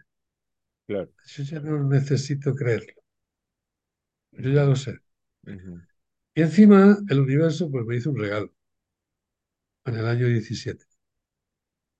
Sí, y el 17 de julio del 2017 yo mismo tuve una EC Lo sé. en el hospital. Y ahí pude ver, porque fíjate que yo no vi eh, una luz, no, no, yo sí vi seres de luz, en concreto uno y otro lo sentí detrás, pero para mí fue una gran lección aquello, fue una experiencia muy bonita, porque allí se me diferenció totalmente lo que es la conciencia sin ese, de la consciencia con ese, y a qué se dedican ambas. Y te puedo decir que ambas están en una relación total, sí, pero vamos, eh, continua, permanente. La conciencia le cuenta a la conciencia, la conciencia le cuenta a la consciencia. ujú, La diferencia es que están desequilibradas, porque la conciencia le puede contar todo a la conciencia, la conciencia lo entiende todo. Cuando la conciencia le explica a la conciencia, a esta muchas veces le faltan palabras para poder eh, definir con, con- con una claridad analítica y demás lo que le ha transmitido la conciencia. Asignale el nombre a aquella más, a- cuál es con ese, cuál es el alma y cuál es la conciencia habitual. La concien- la conciencia sin ese es el alma. Conciencia, alma y mente es lo mismo. Es lo mismo. Sí. Entonces yo estuve en estado de conciencia durante mi ECM y estuve en estado de consciencia con mi ECM. claro. De hecho, de hecho, este, Freud la llama con ese y- y vi cómo se. Y vi cómo se comunica. Ajá. ¿Cómo es que se Lo vi, comunican? ¿Cómo lo lo viste? vi y lo viví, simplemente pasándose la información. Ajá. Que te decía, Entonces, ¿qué está pasa? fuera del cuerpo. ¿Qué te decía? Sí, sí, yo vi cómo estaba fuera yo del cuerpo. Sí, sí, pero, ¿qué, eh, pero la información que te pasaba, ¿cuál era? ¿Qué te, qué te vamos decía? a ver, vamos a ver. En un momento dado, a mí, esperando una cama, con un ictus que tenía encima, ¿sí? Me sentaron en un, en un sillón. Y tres compañeros míos se pusieron muy nerviosos delante de, de mí. Fíjate cómo está Juanjo, fíjate la parálisis facial, fíjate la desviación de la comisura, fíjate, todos los síntomas que presentaba. y vos como médico tenías plena conciencia de lo que te estaba pasando. Sí, yo fui, yo mismo le dije al primero que me atendió al llegar a urgencias, me dijo, ¿qué te pasa, Juanjo? Digo, que me está dando una trombosis. Claro. Pero lo hablé con disartria. Ya tenía yo disartria, que sabes O lo sea, que es, ¿no? dificultad en el hablar, se te trababa la Sí, boca. Claro, se te traba la lengua como si estuviese bebido, sí, claro, claro, como si claro. Sí, borracho. Cuando están ahí enfrente de mí esperando la cama, yo de Mm. pronto los veo nerviosos y me dirijo a ellos. Yo no me he dado cuenta que estoy fuera del cuerpo. Y me dirijo a ellos y les hablo y les digo, eh, eh, no poneros nerviosos que yo de, esta salgo. Ya veréis cómo salgo. Y yo me escucho y me doy cuenta que la disartria que tenía hacía un momento ya no está. O sea que no estabas hablando con la boca física. Yo me doy cuenta de esto, pero no me doy cuenta de más. Fíjate, como, a, a pesar de lo que pueda saber. Pero ellos te y escuchan eso que vos decís o no no, lo, yo- no lo escuchan. no, no. Entonces yo observo que ellos siguen como si no hubiesen escuchado nada. Claro. Con lo cual se lo repito por segunda vez. Y al hacerlo por segunda vez, me doy cuenta que no me escuchan. Y ahí es cuando digo, ostras, estoy hablando desde el alma. Y entonces fue cuando dije, ¿y mi cuerpo dónde está? Me giré a la izquierda y vi que mi cuerpo estaba a la izquierda. Yo estaba pegado a mi cuerpo, pero fuera de él. Con lo cual hice un movimiento hacia atrás y hacia la izquierda y me metí en el cuerpo. ¿Por qué? Porque mi conciencia con ese sabe que para que ellos me escuchen yo tengo que utilizar el cuerpo. Claro. Y como eso lo sé, pues me meto en el cuerpo. Y cuando voy a intentar decirles lo mismo, ya no hablaba. O sea, no es que tuviera disatia, no podía hablar. Solamente soplaba. Cuando quería hablar, soplaba, soplaba. Que esto se llama en medicina el signo del fumador de pipa. Y cuando aparece este signo en una trombosis cerebral, indica de que la trombosis es grave. Entonces, con ese conocimiento en mi conciencia de que es grave, se lo transmito a mi conciencia. Y mi conciencia, o sea, yo me salgo del cuerpo otra vez, y mi conciencia en ese momento dice, bueno, si es, si es, o sea, como ya sabe que es grave, dice, si ha llegado el momento, si es hemorrágico me quedan cuatro o cinco minutos. Si ha llegado el momento no pasa nada. Pues me voy y ya está. Esa es mi conciencia. Cuando acepta, pero a una velocidad tremenda. O sea, es que no te puedo explicar con palabras a qué velocidad se mueve la conciencia. Y además se mueve simultáneamente. Es decir, que cuando yo estoy diciendo eso, inmediatamente siento una sensación de paz increíble. Pero inmediatamente siento y reacciono y digo, no, no puede ser, yo no me puedo ir todavía. Tengo muchas cosas que hacer todavía, muchas charlas que dar. O sea, e, está pasando tengo, casi todo a la vez, digamos. No, casi no, casi todo, no, a la todo, vez, a la vez, a la vez. Todo a la vez. Yo tengo que dar charlas, yo tengo que escribir libros, tengo que ir a más congresos, tengo que expandir el mensaje, apenas acabo de empezar. Y a la vez, o sea, esto yo lo estoy diciendo y a la vez, a mi derecha un ser de un metro setenta y cinco aproximadamente, con una túnica blanca con muchísima luz, con pelo castaño y ojos claros, me enseña, hace así un movimiento y me enseña una serie de, como de fotogramas de mi vida en este cuerpo, en mi actual encarnación. Y me dice, ¿las has visto? Porque hace así a una velocidad tremenda. Pero quiero que entiendas algo, que yo a esa velocidad que me lo pasa soy capaz de verlo con toda la lentitud y todos los detalles necesarios. Porque mi conciencia tiene más velocidad que él. ¿Entiendes esto? Sí, sí, sí. sí. Pero, pero esto es como o sea, una en cosa esa, encima de la en otra. es- Está en esa toda la vez. dimensión, en esa dimensión, eh, no por la dimensión en donde vos estabas, sino en dimensión de conciencia, eso se puede ver a esa velocidad, digamos. Esa es la Eso idea. Pero se puede ver con detalle. ¿eh? ¿Y qué, qué ¿Cómo se- experimentabas cuando veías eso? Bueno, pues ante algunas otras, pues yo pe- experimentaba sensaciones de, a veces de, de culpa, de preocupación, de, yo, yo sé desde las experiencias que se experimenta lo que le hiciste sentir a un otro, Eso bien o es, mal, digamos, eso ¿no? es. Pues inmediatamente me dicen, dice, ¿las has visto? Digo, sí. Dice, pues ninguna es importante. Digo, ¿no? Dice, no. Solamente son experiencias de las que tenéis que aprender, Mm, pero nada de eso es importante. Lo que pasa es que cuando estáis encarnados, vosotros solos os complicáis la vida. inmediatamente fue cuando sentí la presencia de otro ser detrás de mí, en mi espalda. Pero era un ser enorme de grande. Era un ser con una energía como yo jamás he sentido en mi vida. Que ahora mismo te lo estoy hablando y el vello se me está poniendo otra vez de punta. Y ya hace seis años de esto, ¿sabes? ¿Y, ¿y qué me dijo? Porque es que esto toda la vez, yo, yo no te lo puedo explicar toda la vez, yo te tengo que explicar No, no, para, para esto, relatármelo tenés que darle todo un esto es a la vez. Claro, todo esto es a la vez. claro. Y ahí me está diciendo, tú decides. Se está refiriendo a que yo acabo de decir que si ha llegado el momento me voy, pero de pronto digo, no, no, yo, yo me tengo que quedar. Claro. Pero bueno, me tengo que poner bien. Y me dicen, tú decides. Cuando aquel ser me dijo, tú decides, eh, no sé explicarte exactamente si es que activó en mí el poder que como ser de luz o ser espiritual tenemos todos, ¿sí? Pero sí lo que activó fue el convencimiento pleno de que lo que yo decretara en ese momento es lo que iba a pasar. Ajá. Y- no y- tenía ni una duda, ni una duda. pero, pero dudaste en, en la, en la polaridad de irte o no en ese momento No, vos, vos mismo, o ya te vino no, no, no. automáticamente la respuesta. Ya me vino, tú decides.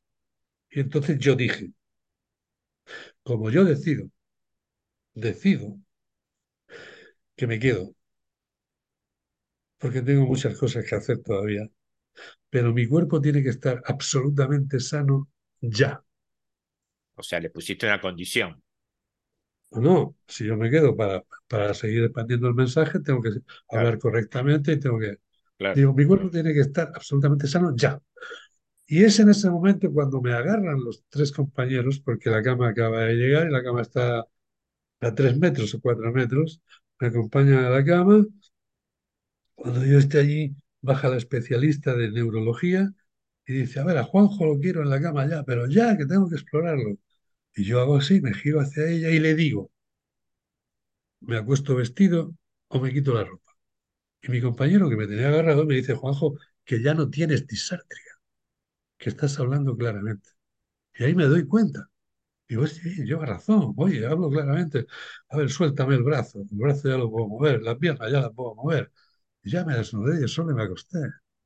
Y la neuróloga no entendía nada. No, la neuróloga cuando me exploró, que me exploró exhaustivamente, ¿sabes? No porque me imagino como, como estoy seguro que, como explora todo el mundo, ¿no? Pero encima eres compañero, entonces pues se aplica más, ¿no? Cuando terminó la exploración, miró a los tres colegas de, de urgencia que estaban al otro lado de la cama, frente a ella, justo, y les dijo, vamos a ver, o sea, yo me tengo que creer que Juanjo hace 15 o 20 minutos tenía un ictus. Y aquellos dijeron, sí. dice, ¿por qué me lo tengo que creer? Dice, pues porque lo hemos visto nosotros, y es más, dijo el primero, cuando llegó a mi consulta, él también me dijo, me está dando una trombosis y presentaba este síntoma, este síntoma, este síntoma, este síntoma. Pues ella dirigiéndose a mí me dijo, si yo no hubiese escuchado esto, yo te diría, eh, oye, levántate, vístete y vete a tu casa, que a ti no te pasa nada. Te ha pasado nada. Ante esto te tengo que ingresar. Tenemos que hacerte muchas pruebas. Me hicieron todas las pruebas, había y por haber. No hay ni huella de que a mí, de que yo tuviese un ictus. O sea que te, te, sanaron en ese momento el cuerpo, lo que estaba pasando, porque cuál, cuál hubiera sido el resultado esperado, hubiera sido la muerte, digamos. Efectivamente. Claro. Efectivamente. Porque, a nivel cerebral, ¿qué es lo que pasa? ¿Un ictus qué es lo que pasa? ¿Es un derrame cerebral, digamos? claro, claro. Bueno, un ictus puede ser hemorrágico o no. ¿sabes? Puede ser de, tipo infarto, que también es grave, pero si es hemorrágico, entonces ya, vaya, ¿no? Chao, claro te vas ya. No, por eso yo, cuando mi conciencia le dice a mi conciencia que esto es grave, yo digo, bueno, pues si es hemorrágico, dije yo, porque yo como médico lo sé, claro, si claro, me quedan cuatro o cinco minutos. Entonces, por eso te digo que la interrelación entre la conciencia y la conciencia es absolutamente, vamos, constante. Por eso en la muerte, cuando llega la muerte, la conciencia le está contando a la conciencia el cuerpo se está muriendo. El cuerpo ya no respira bien. El cuerpo se está muriendo, se está muriendo, se muere. Y ya la conciencia desaparece porque desaparece con el consciente. Pero la conciencia se quedó con la información. Ya me di cuenta que no tengo cuerpo. Claro. Que tú habrás encontrado igual que yo, trabajando con almas perdidas. Sí, aquel ser que todavía no se dio cuenta que ha muerto. Es muy común. ¿Verdad que sí? Y, uno le pregunta para ayudarlo a que se dé cuenta de su situación. ¿Vos te has dado cuenta que no tenés cuerpo físico? ¿Cómo que no? Y algunos hasta te dicen, no, ella es mi cuerpo físico. Claro. La, consultante. Sí, sí, sí, sí. Entonces, ¿qué pasa? Ahí tienes la prueba evidente de que la conciencia, ¿eh? lo único que recuerda es que tenía cuerpo, pero ahora no tiene cuerpo. ¿En qué casos puede pasar esto? Y, por ejemplo, si, si, morís en, coma, por ejemplo. En, caso de una anestesia. Claro. En el momento que se duerme, el cuerpo se duerme en el consciente y la conciencia. Y la conciencia, la única información que tiene es que el cuerpo lo han dormido. También, puede, también yo lo he visto que pasa si hay un accidente violento. No sé si, por ejemplo, te me despido de vos, me doy vuelta y me lleva a un colectivo opuesto. es Tan, tan brutal el cambio de situación de vivo a muerto que no, no, hay, no hay tiempo de información. Claro, Ese O es el sea, tema. tu, eso conciencia no le puede claro, informar a la conciencia, claro. por eso cuando a veces me preguntan y dicen, entonces, ¿qué pasa con la- los moribundos que los sedan, que los duermen, que le provocan el coma inducido? ¿Qué pasa? Eh, no pasa nada. Si sabemos hacer las cosas, no pasa nada. Hay que sedar. Si hay que sedar, hay que sedar, por supuesto. No vas a dejarlo ahí con sus dolores. ¿Me comprendes? Ahora, si vamos a sedar y tenemos que sedar, tenemos que tener en cuenta una cosa. Y es que a partir de ese momento, tanto la bata blanca como la familia tienen que hacer una labor importante. Y es retransmitirle, Hablarle, explicarle. retra- retransmitirle lo que está pasando. Mm, Porque él ya no tiene conciencia. Luego yo voy a hacer las veces de la conciencia. Claro. Porque su conciencia me está escuchando. y le voy a decir, tu cuerpo ya respira con mucha dificultad, tu cuerpo se está deteriorando mucho, tu cuerpo se va a morir, está a punto de morir, tu cuerpo ya se está muriendo, se murió tu cuerpo. Para que la Y, y el alma lo escucha, eso. Y, y Claro, quizás estaríamos evitando un alma perdida. Bueno, en ese aspecto, en ese aspecto que, no, sa- que sabes tú, que aunque hay muchos, pero no es el más eh, abundante. Lo más abundante es que, aunque sé que he muerto, que no tengo cuerpo, pero yo me tengo que quedar aquí a cuidar Sí, sí, o por, por, por un o apego, tengo claro. que, o quiero seguir con mis apeos, quiero seguir escribiendo, quiero seguir pintando, yo qué sé, Sí, o sí, no me dejan marchar. Pero bueno, eso hablaremos otro día, porque si no nos Sí, pasamos sí. tema. Bueno, y para cerrar hoy, la verdad que está interesante, yo me quedaría mucho más tiempo, pero después me, me retan que hacemos videos muy largos y la gente no lo quiere ver, pero este, eh, con respecto a la última pregunta de la certeza del proceso de la muerte, ¿qué, qué me dirías? Si Ah, todo ¿que lo para qué tuviéramos claro, si tuviéramos claro todo eso, ¿qué Pues modificaría mira, la, en la conducta habitual, en la, en la te vida? voy a, te, te voy a contestar como médico. Sí. Para lo cual, imagínate que yo esté en el hospital Ujú, y yo voy con la bata blanca. Lo que dice la bata blanca pesa mucho. Sí, claro. La palabra de la bata blanca, De, de hecho, hay un síndrome que acá en la Argentina que se llama síndrome de la bata blanca. eso es. Te sube la Bien, presión cuando vas al cardiólogo sin que te pase nada, solo verlo al hombre. entonces imagínate que yo no sé nada de esto. Como hace 30 años yo no sabía nada de esto, pues yo hace 30 años de esto no sabía. ¿Qué pasaba? Pues si yo iba a ver a un enfermo terminal, ¿sí? Pues tú sabes que aquí en España, cuando pasa la visita al médico, la familia se sale fuera, anda, por los pasillos y el médico solo entra a la habitación. Entonces, si yo no sé nada de esto, entro y digo, ¿qué? ¿Cómo estás? Bien, bien, estoy bien. Ah, sí, sí, sí, aquí estoy. A ver si ya esto se aclarara y tal. Pero bueno, Eh, te encuentro así un poco, bueno, sí, es que tengo momentos, porque la verdad es que yo no, no, no veo que esto mejore, doctor, y esto, bueno, no te preocupes, ya verás. Los análisis, bueno, salieron de aquella manera, pero bueno, bueno, no te preocupes, a ver si tenemos suerte. Ese paciente ya sabe que se va a morir. Porque antes yo de saber de esto como médico, te puedo decir, y entonces no sabía por qué, que el que se va a morir y está próximo a la muerte sabe que se muere. Aunque le hayamos ocultado la enfermedad y todo lo que tú quieras. ujú. Claro, ahora yo ya sé por qué. Él ya lo sabía. Pero entonces yo no sabía por qué lo sabía. Claro. En aquellos tiempos, pues yo me salía de la habitación y estaban los hijos, sí, la familia en el pasillo. ¿qué? ¿Ha visto usted a mi padre? Sí, ya lo he visto. Bien. ¿Y qué? ¿Cómo está? ¿Cómo lo ve usted? ¿Cómo quieres que lo vea? Ahí está el pobre. Mm, Pero bueno, díganos, díganos usted algo, pero vamos a ver. Usted cree que se podrá mejorar, pero vamos a ver. ¿Vosotros sabéis lo que tiene vuestro padre? ¿Sabéis, verdad? Vosotros sabéis que no tiene cura. ¿Verdad que sí? Y vosotros sabéis que no hay salida. Esto es cuestión de horas, es cuestión de un día, dos días, tres días como mucho. No me diga usted eso, doctor. ¿Qué quiere que te diga? Eh, pasa ¿Pero que cuándo cree, cuándo cree usted que se va a morir? Ah, yo no soy adivino, yo no sé cuándo se va a morir. Pero que le queda poco, sí. Empiezan a llorar. Tú le dabas una palmadita en la espalda. Venga, venga, ahora después pasaré otra vez por aquí. y se quedan llorando.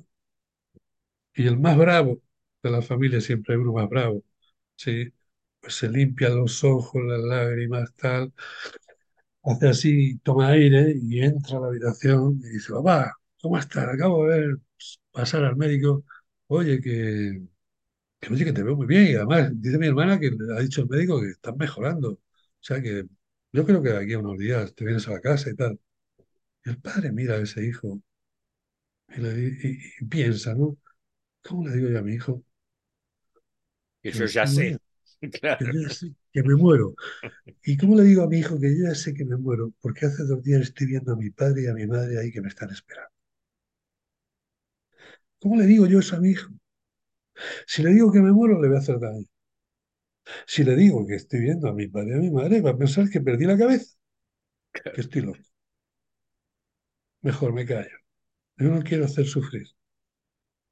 Y esto es lo que pasa. O sea, hay una desconexión total.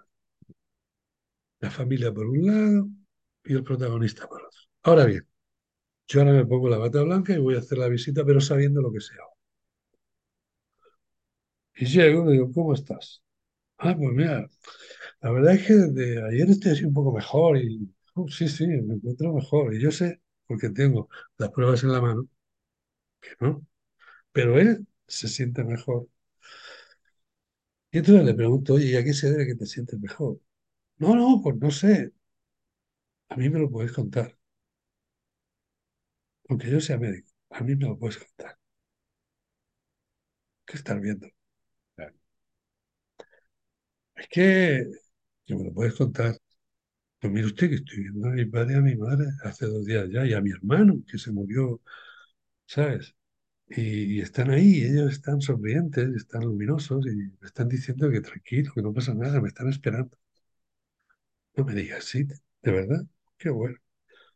Espera un momento, salgo al pasillo con la familia. A ver, ¿queréis pasar un momento? Poneros ahí en los pies de la cama.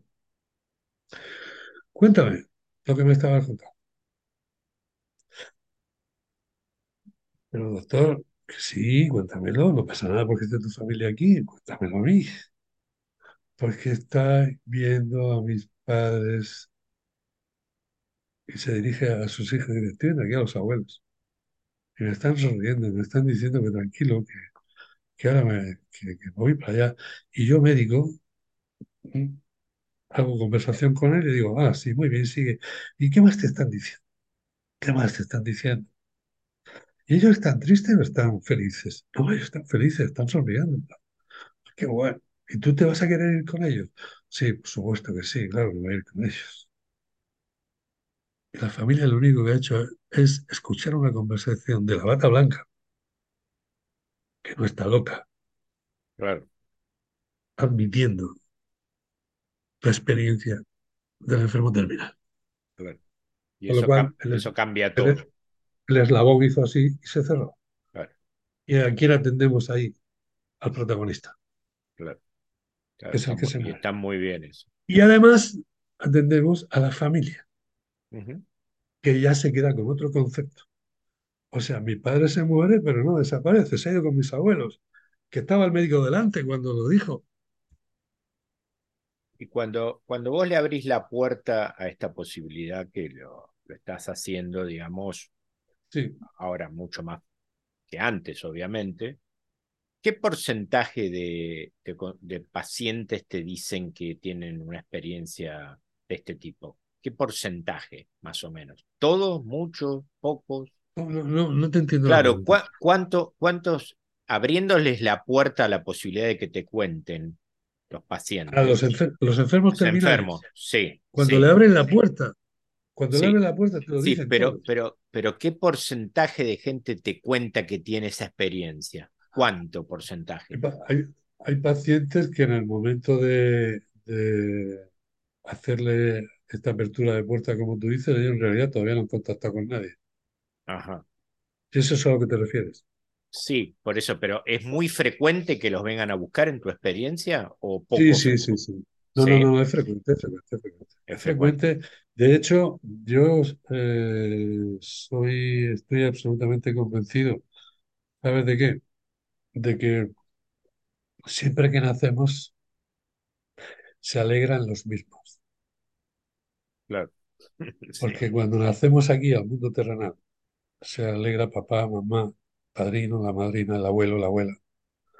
Y si por ley natural sigues una trayectoria de encarnación, digamos, más o menos normal, y tú creces, te haces mayor, te haces anciano, y también llega el momento de la muerte, de perder tu cuerpo, los que están aquí llorando ese momento tuyo no estuvieron en tu bautismo, ¿no?